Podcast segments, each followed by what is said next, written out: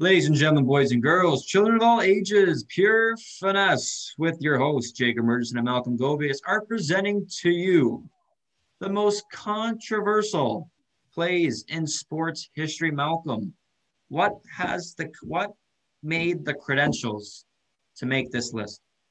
Well, um, I think you told me this best. Is it's not some of the worst blown calls. Um, it's these plays that it could go either way, right? Um, we could go to one team or one individual or another, and there's a case for both sides. Uh, we don't want to just see these big plays where, like the the hand of God, Maradona, like that was a clear cut. He used his hand. It's not that controversial. Uh, we knew that he used his hand, but it was still called a goal. I think these go- these plays are like okay, maybe that was like like for example football. Maybe that was a catch. Maybe it wasn't. We don't know. I think that's the first one we have up. Um, if we want to talk about that, it's. Let's get uh, right into it here. The first yeah. play is the Dez Bryant catch. Malcolm, let's get right into it.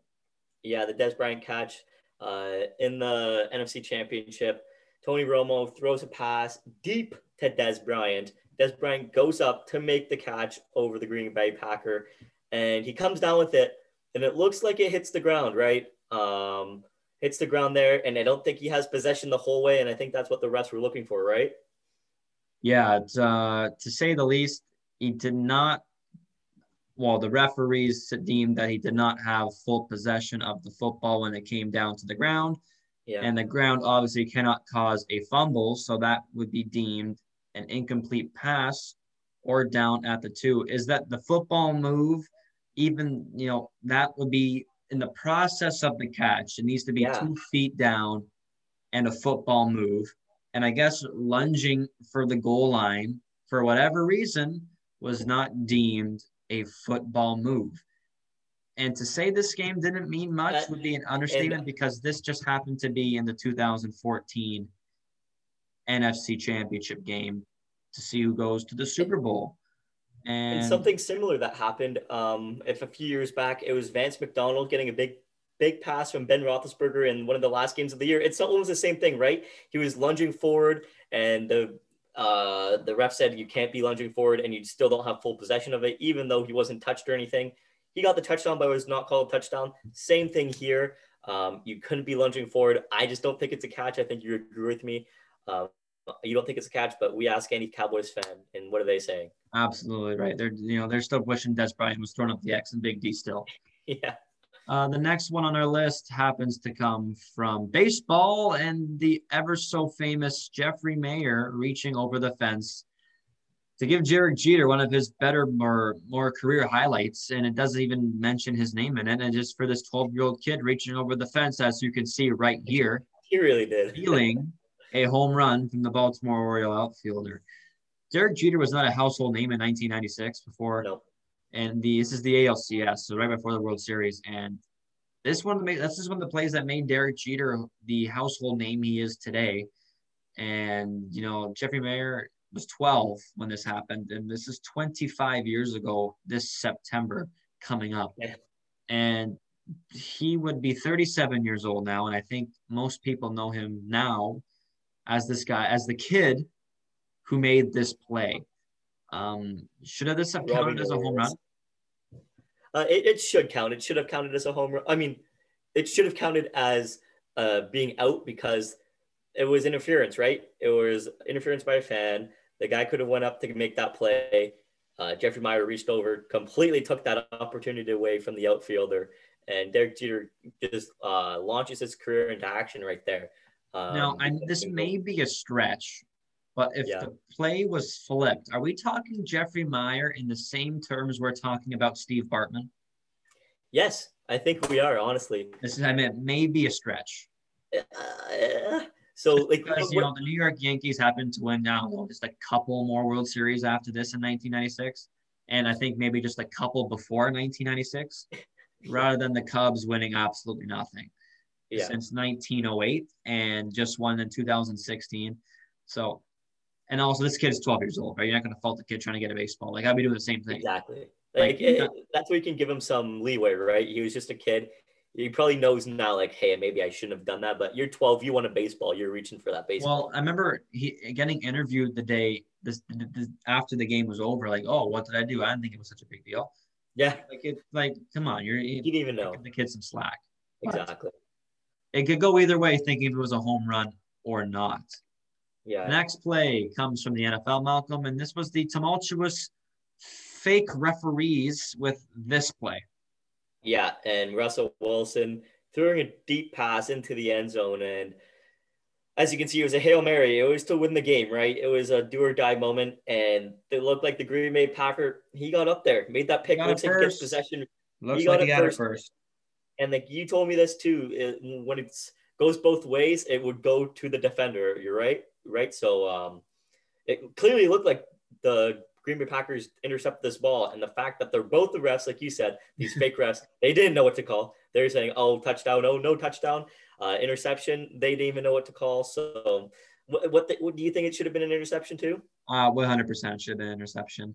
One of yeah, those referees but, got it right. One of them did, and the other one, you know, can kick rocks. But yeah. if this should have happened in 2020, I don't know how. Like, we never seen this clip once before ever in the year that was 2020 and it, was the most 2020 thing that happened. And the fake refs, I remember like watching this over, it kind of makes you remind yourself of that actually happened that they had replacement referees because the referees went on strike. Yeah. It impacted games like it this really one. Did. Like I think we thought a lot of us take referees for granted. Yeah. Honestly. Of what they have to call. But you know, this may be preluding into another part of the list we have coming up. But the refs have the hardest job in the business. They do. They do. I, so uh, I don't think we give them enough credit for getting the right call every time. But we go back to Seattle for the opposite end of the spectrum, and this was the ever so famous first and goal call. And we know now this name, Malcolm Butler, because of this, because before this, Malcolm Butler was just another scrub playing for Bill Belichick.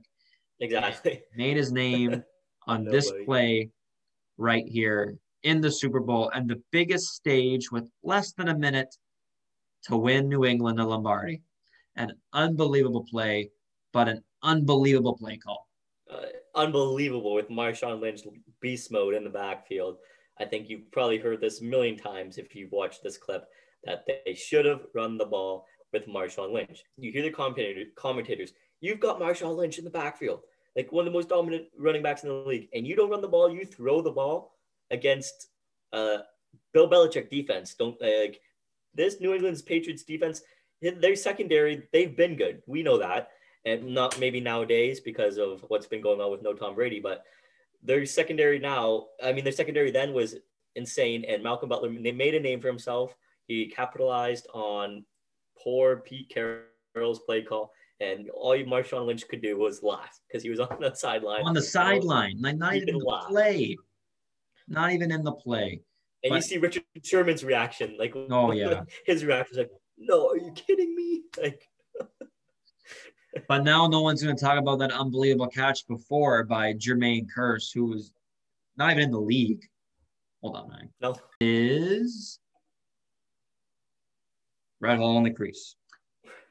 Uh, it still pains me to see this now rather than 20 years ago, which I can't believe it was 20 years ago. Yeah. Uh, Brett Hull in the crease, the Dallas Stars, Buffalo Sabres, 1999 Stanley Cup final. they they just implemented this rule, right? So they just put this rule in just for a couple. It's not in the league anymore, but you weren't allowed to have your foot in the crease and touch the puck, or like be in the crease and touch the puck. You can see here there is blue underneath his skate, and he puts that puck in the net. And what was the outcome? what happened because of this? Yeah, they happened to post that nice little Lord Stanley Cup. Yeah. After it, uh, yeah, a lot of people think that this should have been should not have been counted, and I think it's blatantly obvious. I'm saying that Brett Hull is in the crease, but like you said before, that maybe he raised his foot. Yeah. When he was shooting the puck in the net, so I deemed it a goal. But this is the Stanley Cup final. This is not your regular game in November um, and on regular years, I should say, a regular game in November. Um, so Brett Hull, you know, Dallas that propelled them to a lot better things. You know, they won another cup in the 2000s, and like you said, they made the cup final this year in 2020. And Buffalo's never been back to the Cup final. They came, they've had some really good teams in the 2000s. You know, made it to the Eastern Conference final, lost to your Ottawa Senators. Yeah, I remember. But that. they've never been back, and a lot of Sabres fans just have this memory of being in the Cup final, and it's just, it's the most Toronto Maple Leafs thing to happen to a Buffalo team. yeah, it really is. Uh, I feel bad for Buffalo because Dominik Hasek, one of my favorite goaltenders of all time. I think he deserved better if they were calling this stuff all year. They should have called it right then too in the biggest moment of the whole season. Absolutely, without a question. Our next one on our list is the Immaculate Reception, or should I say Immaculate Deception? Malcolm, since you're the Steelers fan, let you take care of this one. Yeah, so Pittsburgh needed a touchdown so you can down by one. Terry Bradshaw is rolling out, ducking uh, tackles. He throws it, and then Jack Tatum, he actually knocks that ball and knocks the player down. But Franco Harris comes in, swoops the ball up, the rookie, brings it to the house, and Pittsburgh gets the W. They get it right. The question is, did the ball touch the ground? Obviously, me, Pittsburgh Steelers fan, no, I do not think it touched the ground. But others beg to differ because, like you said, we're still talking about this play uh, 50 years later, and we wouldn't be talking about this play if there was no doubt in people's mind that it didn't touch the ground or not, right? And that's why this angle, like you said, is the best to kind of see it. Oh, you don't know. that it hit the turn. I don't know. What do you think? Yeah, it's pretty close. You know, he's catching at the the uh, the nose of the football. Is it on the turf floor? Is it not? But it has stood the test of time since you said it came back in the 1970s. So I think if there was any sort of doubt towards it, that I think a lot of people would be having their you know, their minds swayed thinking that this was one of the best catches of all time. Yeah. And, you know, this play really propelled the Pittsburgh Steelers franchise because up until the 1970s, you know, they were kind of the laughing stock of the NFL. dog water. It, to put things lightly. and then, you know, like you said, Terry Bradshaw, Franco Harris, Lynn Swann, Stallworth, Mean Joe, Mel Blount those guys changed the Pittsburgh Steelers franchise for the better, and we now know them now as one of the biggest powerhouses in NFL today. Yeah. So the Immaculate Reception had a lot of a lot of uh, downfall and uprising for both teams. Yeah. And it's it's going to live in infamy for a long time, whether you think it's a catch or not. Just gonna say this isn't the first time you see the Oakland Raiders on the wrong side of the stick in this uh, countdown. Yeah, yeah. to put things lightly. This next oh, one coming from basketball in the 2002 Western Conference Final. Sacramento Kings going up against the Los Angeles Lakers, uh, and I guess the referees too, because there was some yeah. pretty suspicious, suspicious play calling going on in this Western Conference Final matchup. Uh, Sacramento has been the laughing stock of the NBA for the better part of 20 years, the last 20 years. And the LA Lakers were dominant in the early 2000s. They went and won three straight NBA championships. At least. And I think the NBA wanted them to win a couple more. I think they did too. And you got guys here fouling out in this game six where Sacramento could have taken the W and moved on to the uh, NBA finals. But I think Pollard, Pollard there, he fouled out. I think Webber picked up his fifth right about here. You'll see this. He got this offensive charge. And um, you told you you talked about this. Uh, back in the day, these calls they shouldn't have been made, right? They wouldn't have been made in today's era with all these light calls and soft uh, referees. They'd be calling almost everything. But back then, they let these guys play. And to see these types of calls being made when they weren't being called all season long for many years is kind of ridiculous. It kind of makes you think, hey, maybe this is rigged. Maybe the NBA really does want the Lakers to win another few championships and it just looks like that. I, I know this one we just saw here, that one was clearly a foul, but there's a lot of other calls. And Sacramento was up one game, and they were up in this game with three minutes to go, and they lost because of all the bad calls and whatnot. So. Yeah, the Sacramento team was absolutely stacked. You know, Vlade Divac, Peja Stojakovic, Mike Bibby, Jason White, Chocolate Williams, and Chris Webber. Yeah. So they gave the Lakers a good shot for the money, but you know, I think people would rather see the or the NBA as a whole, I'd rather like to see the Los Angeles Lakers in the NBA Finals rather than the second Sacramento King. Yeah. Put it lightly. Yes. Well, our next one on the list is coming from football, and it is the Music City Miracle from the 1999 wild card round series between the Buffalo Bills and Tennessee Titans. Uh, is this a forward pass here, buddy? Because a lot of people are thinking yes. Right here, you can see it. Hand it off. Where is he? The 20 yard line. There he is. He throws it back.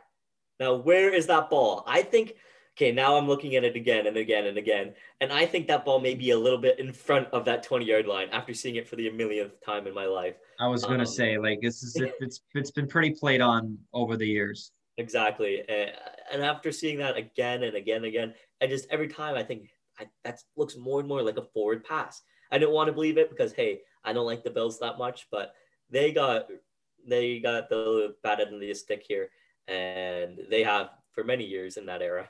Yeah, for, yeah, for a long up until 2018, they hadn't made the playoffs since this music music city miracle play. Yeah.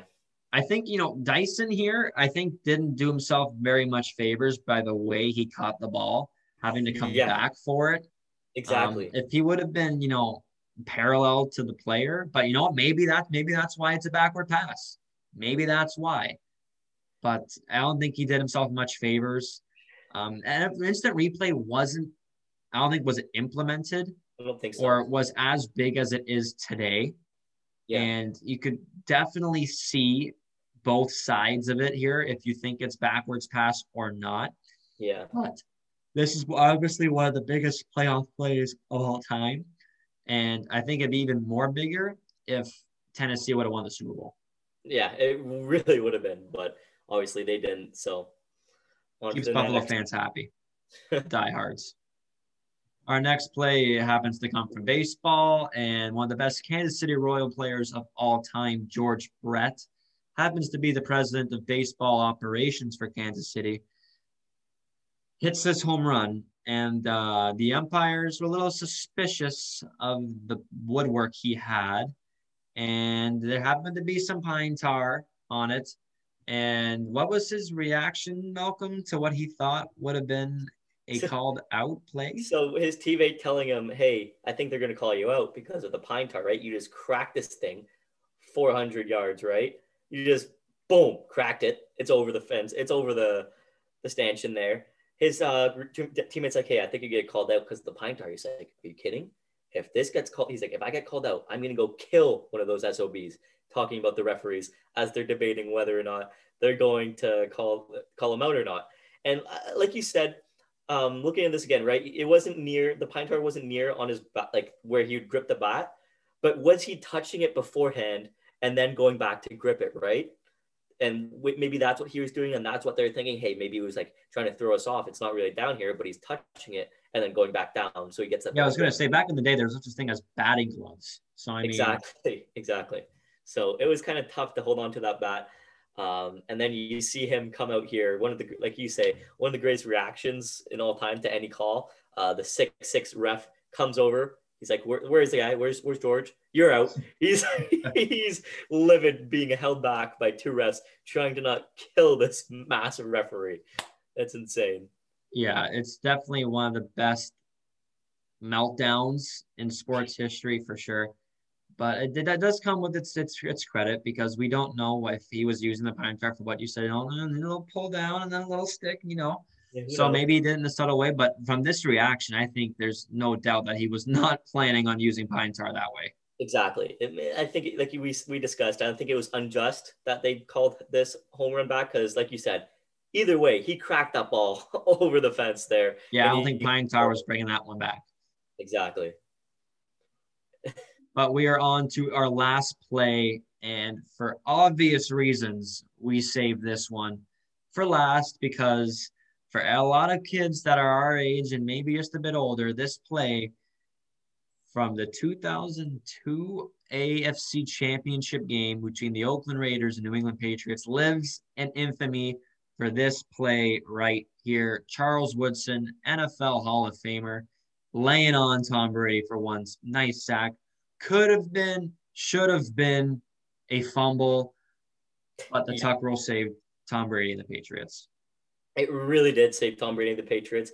And I, we discussed again, they he was talking uh, with Peyton Manning saying, hey, yeah, that was a fumble. I thought that was over. I thought the game was over. Uh, he said, I was bringing the ball down. I was not going to throw a pass. I was bringing, you can see he was bringing that ball back down towards him.